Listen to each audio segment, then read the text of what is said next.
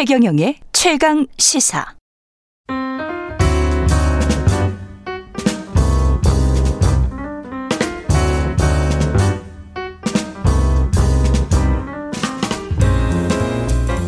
네, 더 나은 미래를 위해서 오늘의 정책을 고민합니다. 김기식의 정책 이야기 식센스 김기식 더 미래연구소 소장님 나와 계십니다. 안녕하십니까? 예, 안녕하세요.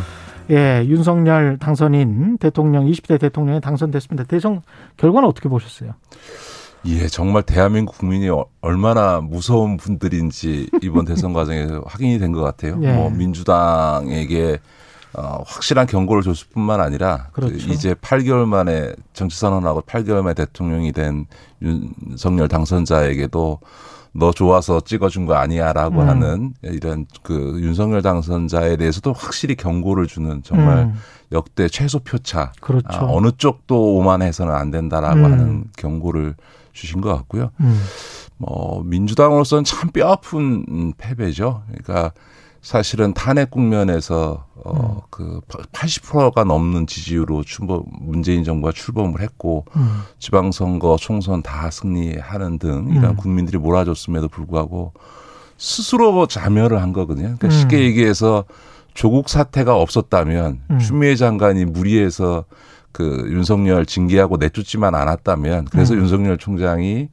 작년 7월까지 검찰총장 임기를 마쳤다면 음. 이런 대선은 없었겠죠. 음. 어, 그런 점에서 스스로 자멸했다 이렇게 봐야 되고 예, 무엇보다 문재인 대통령이 과거 야인 시절에 저랑 만났을 때 참여정부에서 가장 뼈아프게 생각한 것 중에 하나를 부동산 정책의 실패를 음. 들었었는데 공교롭게 참여정부에 이어서 문재인 정부도 어, 이 부동산 문제로 인해서 그렇죠. 이런 국민의 심판을 받게 된 꼴이 된 거죠. 그러니까 음. 지금 이번에 표차가 지금 채 25만 표 정도밖에 안 되는데 그렇습니다. 서울에서 벌어진 표차가 31만 표니까 거의 네. 서울에서의 패배가 그렇습니다. 이번 대선의 패배로 이어진 셈이니까 예, 그 요- 뭐 민주당이 늘 강세였던 음, 서울에서의 패배는 무엇보다 정책적으로는 부동산 문제였던 거죠. 그러니까 음, 정치적으로나 정책적으로서 정책적으로나 민주당 음. 입장에서는 굉장히 뼈아픈 선거였다 이렇게 봐야 되겠죠. 예. 지금 저 민주당의 대선 평가에 관해서 더불어민주당 이상민 의원이 전화로 연결돼 있는데요. 잠깐 이야기 나눠보고 다시 이야기하겠습니다. 이상민 의원님 안녕하세요. 네, 안녕하세요. 예. 지금 뭐 0.8% 포인트 차라서 어떻게 많이 아쉬우시겠습니다. 예, 예. 좀 매우 좀 아쉽고 그 특히 지, 어, 많이 그 지지해 주신 국민들 뵙기가 좀 송구스럽고요. 예. 어, 그렇지만 어쨌든 대선 과정이나 그 결과에 대해서는 저희들로서는 민심을 철저히 또 겸허하게 음. 새겨야 된다라는 다짐을 하고 있고요. 음. 특히 이제 절반의 지지, 절반으로 나눠져서 팽팽하게 나눠져 있지 않았습니까? 음.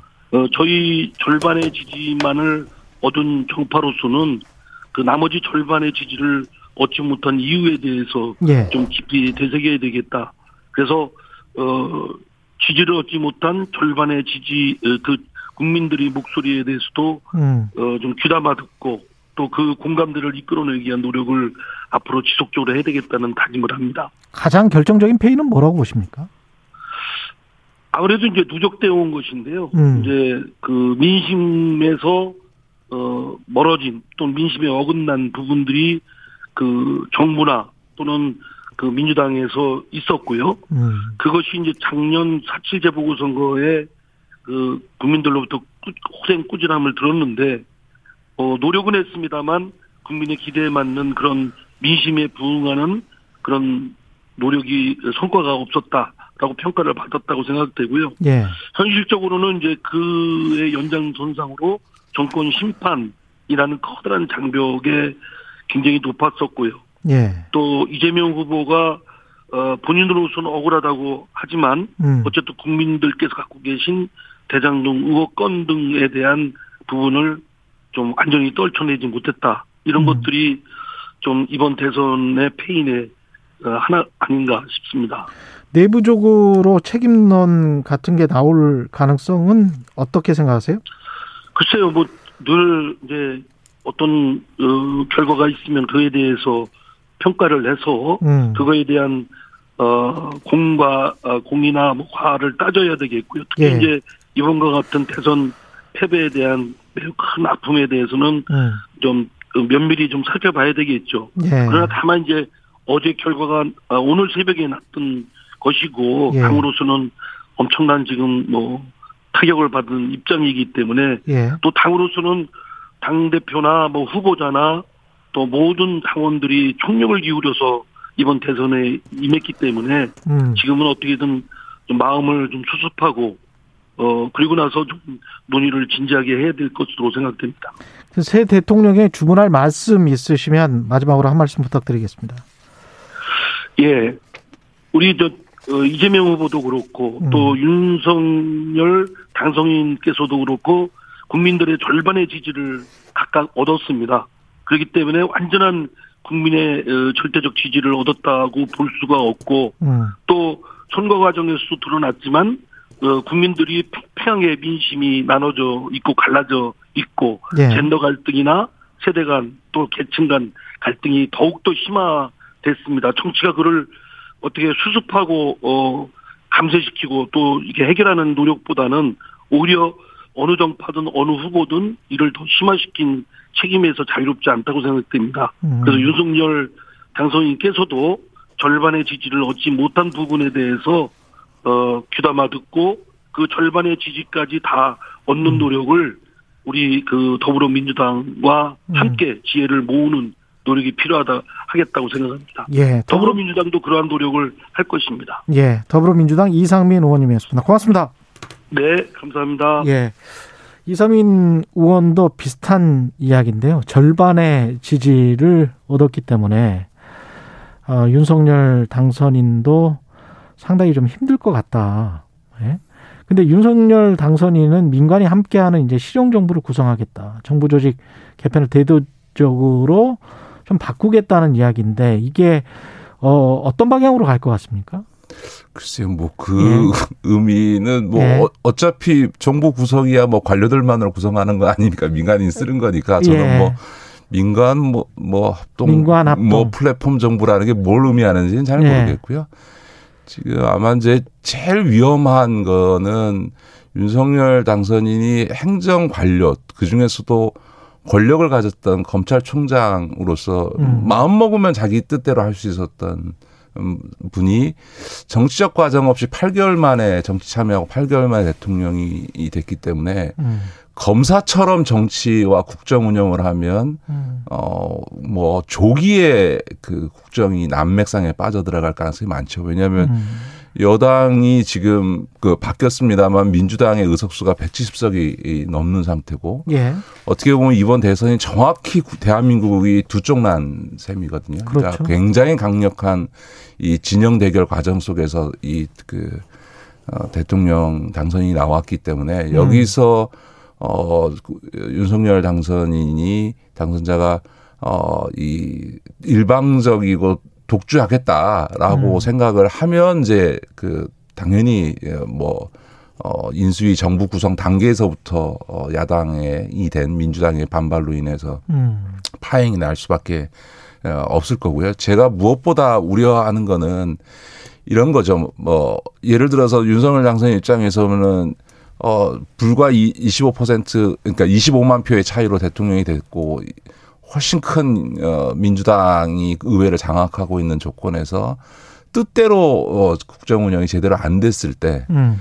어, 일반적으로, 어, 나타나는 그, 소위 권력자의 성향 중에 하나는 이 사정의 칼날을 휘두르는어서 음. 이 판을 흔드는 건데 예. 더구나 본인이 어, 검찰총장 출신이고 예. 어, 선거운동 과정에서 어, 자신의 최측근인 한동훈 음, 검사장을 발탁해서 쓰겠다라는 걸 아예 음. 봉헌했는데 문제는 이 한동훈 검사장이 단순히 윤석열 총장의 당선인의 측근일 뿐만 아니라 본인 스스로가 2년 동안 귀양 갔다고 생각하니까 음. 어, 옛날 그 조선시대 당쟁에서 어, 귀양 갔던 사람이 다시 복권했을 때 벌였던 이런 사와. 그 모습이 또 예. 어, 우리 사회에서 재현될 수 있다. 이, 런 음, 거죠. 이런 우려. 것들을 어, 예. 윤석열 당선자와 그 측근들이 충분히 헤아리지 못하게 되면 음. 말은 국민통합정부라고 어, 통합을 위해 노력하겠다고 하지만 음. 어, 인수위 단계에서부터 상당한 어, 음. 어떤 어, 파행이 발생할 가능성이 어, 상당히 있다 이렇게 봐야죠. 아까 결국은 서울 부동산 민심이 좌우를 했다. 서울에서 한 30만 네. 표 차이가 났고 전체적으로 25만 표 정도 차이가 났기 때문에 근데 이 부동산 정책은 어떻게 풀어갈까요? 예, 뭐 부동산에 대해서는 종부세 폐지하겠다부터 예. 시작해서 그 그동안 사실은 문, 예, 윤석열 당선인을 보면서 제가 느끼는 거는 뭐 이번 대선 전체가 그랬습니다만 아, 이, 이 방송을 들으시는 청취자들께서도 윤석열 당선자가 무슨 공약을 했는지 기억하시는 게 거의 없을 겁니다. 물론 저는 이재명 어, 어, 후보의 경우에도 기억하는 가장 기억나는 공약이 탈모 공약으로 어, 어, 사람들에게 회자될 만큼 음. 어, 이게 그 국가적인 어젠다 아, 그리고 시대 정신을 관통하는 공약 하나 없이 치러진 대선이고 특히나 윤석열 당선인은 거의 문재인 정부가 한 것을 다 원위치 시키겠다라는 것 이외에는 기억나는 게 없거든요. 예를 들어 네. 종부세 없애고 음. 탈원전 했던 거 다시 원전 건설을 하겠다고 하고 어, 공수처도 뭐 조금 노력해 보이지만 안 되면 없애겠다고 하고 그러니까 하- 한마디로 얘기하면 문재인 정부가 한 거는 다 바꾸겠다. 최저임금이라든가 네. 52시간이라든가 이런 거에 다 비판적이니까 음. 윤석열 어, 당선인은 그냥 문재인 정부가 한 것에 대한 반대만으로 대통령이 된 케이스여서 예. 그런데 문제는 그 모든 것들이 다 입법 사안이거든요. 제도적인 사안이라는 그렇죠. 겁니다. 그런데 지금 어 민주당이 단순히 과반 의석이 아니라 170석이 넘는 음. 압도적인 과반을 갖고 있는 음. 어, 민주당이 을 두고 음. 과연 윤석열 당선자가 그 그동안 선거 과정에서 얘기했던 것들을 그냥 무리하게 추진한다면 민주당이 그걸 법 개정에 협조해 줄 이유가 하나도 없겠죠. 그러니까 예. 잘못하면 정말 어 윤석열 정부가 어 식물 정부가 될 가능성도 음. 배제할 수 없는 거죠. 그러니까 결국은 얼마나 야당이 된 민주당과 협치하면서 음. 국정 있어 정치의 묘를 살려내느냐 예. 그거에 의해서 윤석열 정부의 위기가 달렸다 이렇게 봐야 되겠죠. 그 선거 때는 소득주도 성장도 엉- 엉터리기 때문에 이제 폐기가를 해야 된다. 그런데 한편으로는 그 저소득층에 대한 임금 보전이랄지 뭐 이런 것들은 또 비슷하게 이야기를 하고 네, 있거든요. 네. 어떻게 보세요? 이런 부분들은? 최저임금과 네. 관련해서는 어차피 최저임금 인상의 속도라고 하는 거는 그 최저임금 위원회에서 결정을 하는 음. 거니까 그거에 따라서 이제 정부 측 위원 임명 권한이 새 정부에게 이제 예. 돌아갈 것이기 때문에 아마 어, 최저임금의 인상 속도는 조절이 되겠죠. 그러나 이미 어, 문재인 정부에서도 초기에 에, 과감하게 올렸다가 지금 코로나를 맞으면서 최저임금 그 인상 폭이라고 하는 게 어떻게 보면 역대 최저로 내려가 있는 박근혜 정부 때보다도 최저임금을 인- 인상률이 떨어지는 상황이기 때문에 특별히 최근 한 2, 3년간의 최저임금 인상 속도보다 더 어, 늦춰질 가능성은 별로 없어서 크게 뭐이 소주성의 핵심이 최저임금인데 최저임금 문제가 우리 사회 이슈가 되겠냐라고 음. 하는 생각은 좀 들죠. 예. 아무래도 그리고 이제 각종 규제 네, 네. 철폐를 내세웠기 때문에 이게 어 친기업 성향 또는 네네네. 친재벌, 친대기업 성향으로 가는 것이 아닌가 그런 생각도 드는데 어떻게 보십니까 이 부분은? 예, 그러니까 이제 저는 음. 윤석열 당선자에게 좀 그 사실은 그 아까도 말씀드렸던 정치 선언하고 8개월 만에 대통령이 되다 보니까 아무래도 검사 생활만 했고 이 정치에 뛰어든 지 기간도 짧기 때문에 정책에 대한 국정 운영에 대한 공부가 부족할 수밖에 없었고 네. 결국은 주변 사람들이 그 정리해 준 내용들을 공약이라고 말씀을 많이 하셨을 것인데 음. 아, 그렇기 때문에 정말 본인의 공약에 집착하면 곤란하다. 저는 음. 그, 그렇게 봅니다. 그러니까 부동산과 관련해서도 실제로 어, 종부세라고 하는 게 그 어떤 효과를 내태고 있는지 그것에 예. 부담을 하고 있는 계층이 누구인지 어, 어느 정도 규모인지 이런 것들 다 파악해야 되고 무엇보다 아, 앞서도 말씀드린 종부세가 됐든 각종 규제와 관련된 부분이 대부분 다 이, 법률 개정 사안인데 음. 아, 민주당이 동의하지 않고는 법률을 개정할 수는 없는 거거든요. 그러니까 예. 대통령이 입법권 입법과 관련해서 갖고 있는 유일한 권한은 거부권만을 갖고 있을 뿐이지. 음. 그러니까 예를 들어 민주당이 통과시킨 법안을 거부할 권리는 있을지 몰라도 민주당의 반대 하에서 처리할 수 있는 법은 단 하나도 음. 어, 없는 거거든요. 그럼 결국은 어, 민주당과 협의하에 일정한 타협이 불가피한 거죠. 근데 음. 검사에게 있어서 타협이라고 하는 거는 불의, 불의와 야합하는 거다라고 하는 의식을 갖고 음. 어, 소위 20몇 년을 공직 생활을 해온 사람이기 때문에 음. 타협에 익숙하지 않은 사람이거든요. 그러니까 음. 실제로 윤석열 어, 당선인이 지난 경선 기관장을 보면 김종인 씨와의 이 관계나 모든 부분에서 타협하지 않으면서 그 사실은 어 그냥 무난히 이길 수 있는 선거로 여기까지 오게 온 다 왔다 이런 평가들이 시사평론가들한테서 많이 예. 받지 않습니까? 그런 점에서 보면 어 국정 운영에 있어서의 타협이라고 하는 건 불가피하다라고 하는 것을 음. 윤석열 당선인이 얼마나 빨리 어, 이런 터득하느냐? 어, 터득하고 예. 스스로 받아들이느냐 그게 제일 중요하겠죠. 자영업 문제가 당장 이제 그 이슈가 될 거예요. 네네. 예, 코로나가 거의 끝나가면서 공정한 손실보상을 헌법상에 보장하는 공정한 손실보상을 약속을 했는데 네네. 이거는 제대로 지켜질까요?